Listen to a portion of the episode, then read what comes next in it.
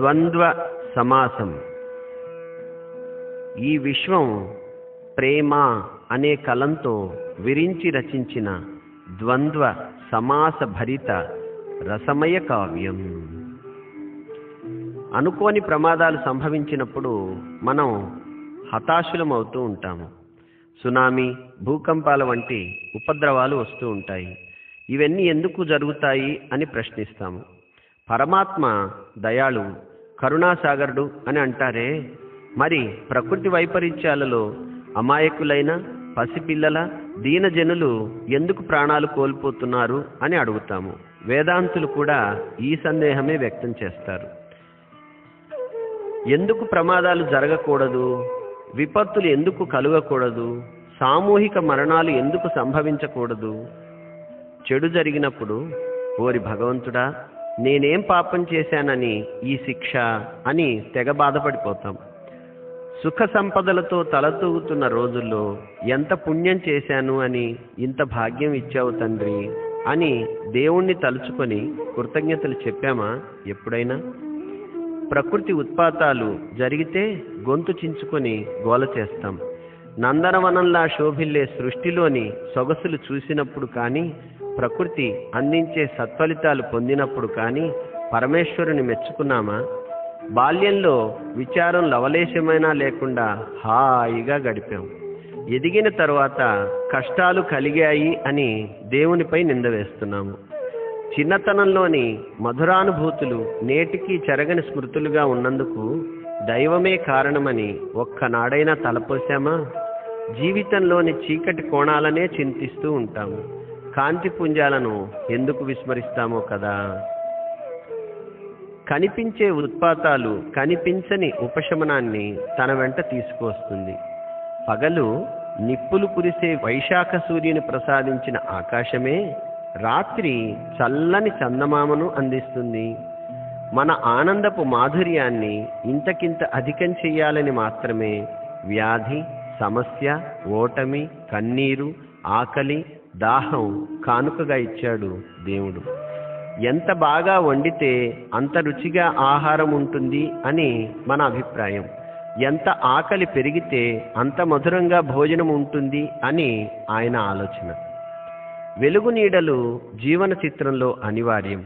ఇది మరచిపోయి ఫిర్యాదులు చేస్తూ ఉంటాము సణుగుతూ నసపెడుతూ ఉంటాము ఇతరుల కంటే మనను వేరుగా భావించుకుంటూ లేనిపోని ప్రత్యేకతను మనకు మనమే ఆపాదించుకుంటూ ఉంటాము. మనం కూడా ఈ విశాల విశ్వంలో విడదీయలేని భాగమే. ఒక వ్యక్తికి కలిగిన వ్యాధి యావత్ ప్రపంచపు ఆరోగ్యంపై తన వంతు ప్రభావం చూపిస్తుంది. మన ఆరోగ్యం వ్యాధికారక సూక్ష్మజీవికి అనారోగ్యం. ఒక మనిషికి ప్రమాదం జరిగితే అది మరొక విధంగా మంచికి హేతు అవుతుంది. ప్రమాదాలు మనం నివారించలేని సంఘటనలు. జీవన వ్యవహార ధర్మంలో ప్రమాదాలు అవసరమే. ప్రమాదం వెనుక దాక్కున్న ప్రమోదాన్ని గుర్తించటం ప్రమోదాన్ని మోదంగా మలుచుకోవటం మనం చేయవలసిన పని. ఈ బ్రహ్మాండం నిర్మాణాత్మక వినాశకర శక్తుల మేలు కలయిక. జగత్తులో సృష్టి మాత్రమే జరుగుతుందని అనుకుంటే పెద్ద పొరపాటు. సంహారం కూడా ప్రధాన ప్రక్రియ. అనంతకోటి జీవజాలం సృష్టింపబడుతున్నప్పుడు వాటి నాశనం కూడా అనంతంగా కొనసాగుతూనే ఉంటుంది. తాపీ మేస్త్రి ఉదయం ఒకచోట ఇల్లు కడుతూ ఉంటాడు మధ్యాహ్నం వేరొక చోట ఇల్లు కూల్చుతాడు. కట్టే వస్తువులు కూల్చే పరికరాలు రెండూ అతని దగ్గర ఉంటాయి. పాత ఇల్లు కూల్చకపోతే కొత్త అపార్ట్మెంటు ఎలా వస్తుంది? ఈ రెండు శక్తులు బయట మాదిరిగానే శరీరం లోపల కూడా తమ విధులు నిర్వహిస్తూ ఉన్నాయి. రోజు కొత్త కణాలు పుడుతూ ఉంటాయి చనిపోతూ ఉంటాయి. ఉత్పత్తి నాశనం ఈ రెండు వ్యతిరేక పదాల్లా కనిపిస్తాయి. నిజానికి సమానార్థకాలు సర్వనామాలు. ఈ రెండు ఘర్షణ పడవు పరస్పరం సహకరించుకుంటాయి. హీరో మాత్రమే ఉండి విలన్ లేకపోతే సినిమా రక్తి కడుతుందా? రాముడు ఉంటే రావణుడు ఉంటాడు కంసుడున్న చోట కృష్ణుడు పుడతాడు. ఇది అర్థం కాక మంచి చెడులను విడదీసి చూస్తూ ఉంటాము. సత్సంకల్పం పుట్టిన మనస్సులోనే దుష్ట చింతనలు వస్తూ ఉంటాయి. గుడిలో కానుకల హుండీ లేకపోయినా పర్వాలేదు కానీ చెత్తబుట్ట మాత్రం ఉండి తీరాలి. ఇంట్లో పూజ గది ఉండకున్నా గడిచిపోతుంది బాత్రూమ్ లేకుండా కుదురుతుందా? నీ ఇంటి శుభ్రతకు చెత్తబుట్ట ఎలా కారణమో నీ సంతోషానికి రహస్యం నీ దుఃఖం. ఆనందంలోని మలినాలను శుభ్రపరిచి చెత్తబుట్ట విషాదం. ఇది అవగాహన చేసుకుంటే చిక్కుముడి వీడినట్లే. గుండె ధమనుల ద్వారా మంచి రక్తాన్ని అన్ని భాగాలకు సరఫరా చేస్తుంది. సిరల ద్వారా చెడు రక్తం స్వీకరిస్తుంది. ఒకే గుండెలో మంచి రక్తం ఒకవైపు చెడు రక్తం మరొక వైపు ఉంటుంది. ఒకే హృదయంలో మంచి భావాలు ఒక పక్క చెడ్డ భావాలు ఇంకొక పక్క ఉంటాయి. చెడుగా కనిపించే వ్యక్తిని ద్వేషించకండి. అతనిలో అన్ని చెడు ఆలోచనలే అని మీరు అనవచ్చు. మన గుండెలో కర్ణికలు జఠరికలు అని నాలుగు గదులున్నాయి. వాటికి బలమైన గోడల వంటి తలుపులు ఉన్నాయి. అవి మంచి రక్తాన్ని చెడు రక్తాన్ని ఎప్పటికీ కలవనీయవు. చెడు రక్తం లేకపోవడం ముఖ్యం కాదు. ఉన్న చెడు రక్తాన్ని శుభ్రం చేయడమే అత్యంత ప్రధానం. దురాలోచనలు దూరాన ఉంచటం కాదు. ఉన్న ఆలోచనలు ఉన్నతంగా మలుచుకో. నిర్మూలన కాదు నీ లక్ష్యం. ప్రక్షాళన కావాలి పరమార్థం. ఇదే ప్రకృతి బోధించే పరమ సత్యం. కొందరు గురువులు తేలికైన విషయాలు సంక్లిష్టపరిచి తిరిగి సులభంగా వివరించే ప్రయత్నం చేస్తూ ఉంటారు. పిల్లిని మార్జాలంగా మార్చి మార్జాలము అంటే పిల్లి అని ప్రబోధిస్తారు. గురువు అంటే ఎవరు?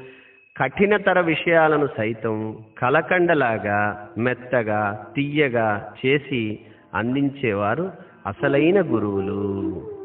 ఊపిరి పీల్చుకోవడం ఏ గురువు నేర్పారు? ఆహారం జీర్ణం చేసుకునే జ్ఞానం ఏ గురువు గారు ఉపదేశించారు? చేపకు ఈత నేర్పాలా? నెమలికి నాట్యం నేర్పాలా? కావలసింది నేర్చుకునే శక్తిని సర్వేశ్వరుడు ఇవ్వనే ఇచ్చాడు. ఒకటి గుర్తుంచుకోవాలి. ఏదైనా పని చేయడానికి శక్తి లేదు అంటే ఆ పని చేసే అవసరం మనకు లేదు అని అర్థం. చాలామందికి ఈ సంకేతం అవగతం కాదు. ఇది ఊహకు అందని ఊహ భాషకు అందని భాష. క్రూరత్వం అంటే ఏమిటి? జింకను అడిగితే ఏమంటుంది? పులి చాలా క్రూరమని భయపడుతూ చెప్తుంది. పచ్చగడ్డిని అడగండి జింక క్రూరము అని వణికిపోతూ జవాబిస్తుంది. ఒక టెట్రాసైక్లిన్ మాత్ర మన శరీరంలోని అరవై మిలియన్ల బ్యాక్టీరియా క్రిములను చంపేస్తుంది. ప్రతిరోజు మనం స్నానం చేస్తూ ఉంటే కోట్లాది సూక్ష్మజీవులు నశిస్తాయి. జగదేక న్యాయమూర్తి నీ దృష్టిలో ఏది హింస ఏది అహింస? ఏది న్యాయం ఏది అన్యాయం? మన భావాజాలం ఎన్నో పరిమితులకు లోబడింది. అది అసమగ్రం అసంపూర్ణం. సృష్టిలో సర్వోత్తమ జీవి మనిషి అని మన అభిప్రాయం. ఈ లోకం మనుషుల కోసమే సృష్టించబడింది అని భావిస్తాం. కవులు మానవుడే మహనీయుడు అంటూ కవితలు ఎన్నో అల్లారు గొంతెత్తి పాడారు. అందరి కవుల జీవితాలు వారి కావ్యాలంత కమనీయంగా ఉన్నాయా? వారి రచనలంత రసవత్తరంగా ఉంటున్నాయా? గాయాలు లేకుండా బ్రతుకు వెళ్ళబుచ్చుతున్నారా బ్రతుకంతా ప్రతి నిమిషం పాటలాగా సాగడం ఎంతో ముఖ్యం. అయితే కొందరు కవీశ్వరుల గ్రంథాలతో పాటు వారి జీవితాలు కూడా సాహిత్య సౌరభాలు వెదజల్లుతూ ఉంటాయి.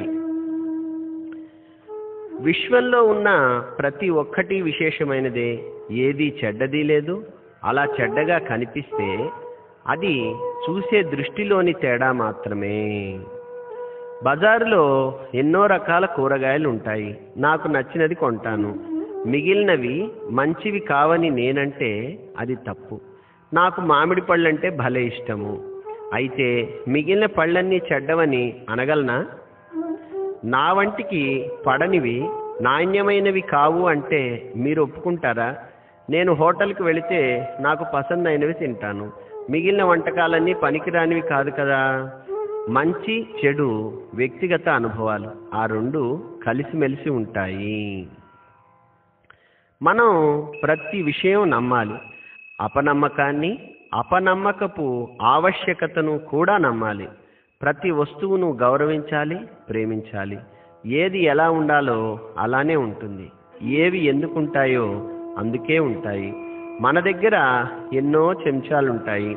ఒక చెంచా అన్నం వడ్డించటానికి మరొకటి నెయ్యి వేసుకోవటానికి పనికి వస్తుంది ఒక్కొక్క దాన్ని ఒక్కొక్క విధంగా వాడుకోవచ్చు. అందుకే అన్ని రకాల చెంచాలు ఉన్నాయి సృష్టిలో ఏది పనికి మాలినది కాదు. హీనంగా చూడకు దేన్ని. ఏదైనా ఎంత వ్యర్థమైనదిగా మనకు కనపడినా ఎందుకో ఒకందుకు పనికొస్తుంది. ప్రతి విషయాన్ని నమ్మడమే కాదు ప్రతి వస్తువును ప్రతి సంఘటనను ఆనందంగా స్వీకరించాలి. ఎన్నడూ అయిష్టపడకూడదు.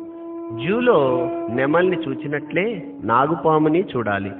జింక ఎంత అందమైందో సింహం కూడా అంతే. అయితే జింకకు దగ్గరగా వెళ్ళి చేతులతో నిమురుతూ మురిసిపోతాము. సింహానికి దూరంగా ఉండి జాగ్రత్త వహించి సొగసులీనే జూలును సౌందర్య నిలయమైన సింహ మధ్యమాన్ని అంటే నడుమును చూసి సంతోషించాలి. సింహం దుర్మార్గమైనది అని అనకూడదు ద్వేషించను కూడదు. ఈ జనవనంలో కూడా అందరినీ అన్ని భావనలను అన్ని భావోద్వేగాలను ఆదరించాలి. ప్రతి ఒక్కరి సమక్షంలో సమాన స్థాయిలో సంతోషంగా ఉండాలి. బొమ్మ బొరుసు రెండిటికి ఒకే విలువ ఇవ్వాలి. జ్ఞానిగా జీవించు అజ్ఞానిలా కనిపించు. వైరుధ్యం సృష్టి వైశిష్ట్యం. సమన్వయంతోనే జీవనం నందనవనం.